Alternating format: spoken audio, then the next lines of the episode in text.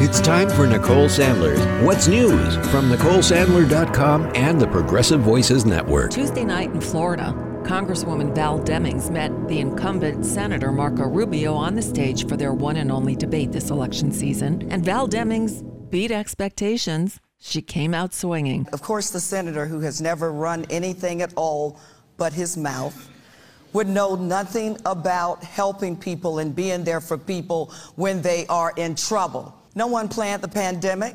But our response to it is everything. Individuals were hurting, families were hurting, businesses were hurting. We passed the CARES Act, which the senator supported.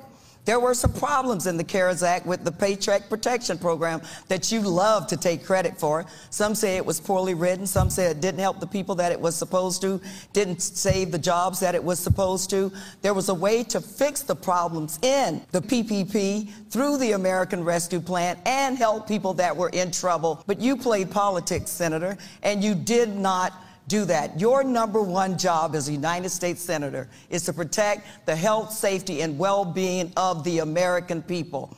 You've been at it for 24 years. Rubio wouldn't answer any direct questions about, well, anything. Instead, he resorted to name calling, Bible quotes, and lies. The extremist on abortion in this campaign is Congresswoman Demings. She supports no restrictions, no limitations of any kind. She voted against a four, she's against a four-month ban. She voted against a five-month ban. She supports taxpayer-funded abortion on demand for any reason at any time up until the moment of birth. That's what she supports. That's the extreme position here. Well, the day here in Florida began with video obtained by the Tampa Bay Times that quickly went viral showing unsuspecting Florida residents being arrested at their homes over voter fraud allegations by the governor and his new Office of Election Crimes and Security. The managing editor of the Tampa Bay Times, Carolyn Fox, saying that she believed it was important to show readers what this new office is doing. Quote, it's a new state funded unit with a particular mission, and Florida residents should be aware of how they're enforcing the laws. In August, the governor announced the arrests of 20 people. Basically, these were felons who served their time who were led to believe that their right to vote was restored.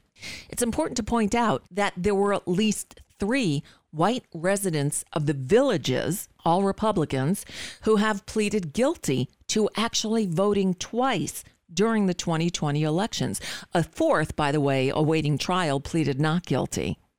These three Republicans from the villages who knowingly cast a second illegitimate, illegal ballot and committed actual voter fraud were allowed to avoid potential prison time. All they had to do was complete court ordered requirements like performing community service or attending a civics class. Can you say something stinks in Florida? Yeah.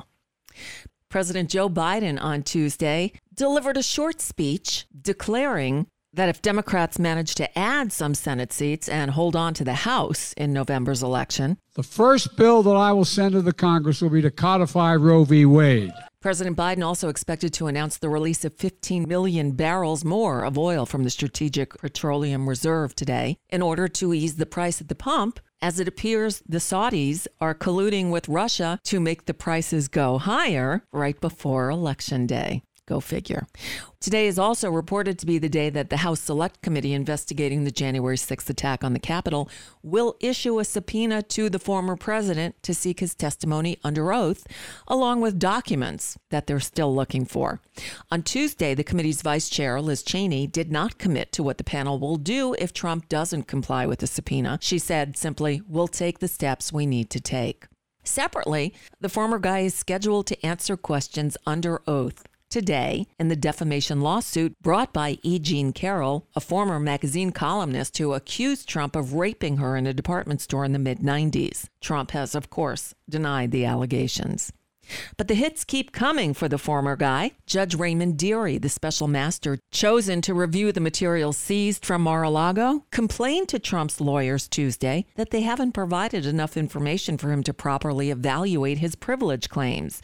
The New York Times reporting, quote, Judge Dearie encouraged Mr. Trump's lawyers to give him a better sense of why they believed the documents could be lawfully shielded from the Justice Department's inquiry. With Judge Dearie proclaiming, quote, It's a little perplexing as I go through the log. What's the expression? Where's the beef? I need some beef. But wait, there's still more. A federal jury in Alexandria, Virginia on Tuesday acquitted the Russian born researcher Igor Danchenko, who was the primary source for that 2016 dossier on the former president's alleged Russian ties. He was acquitted on charges of lying to the FBI. The verdict marked the latest defeat for the investigations of special counsel John Durham.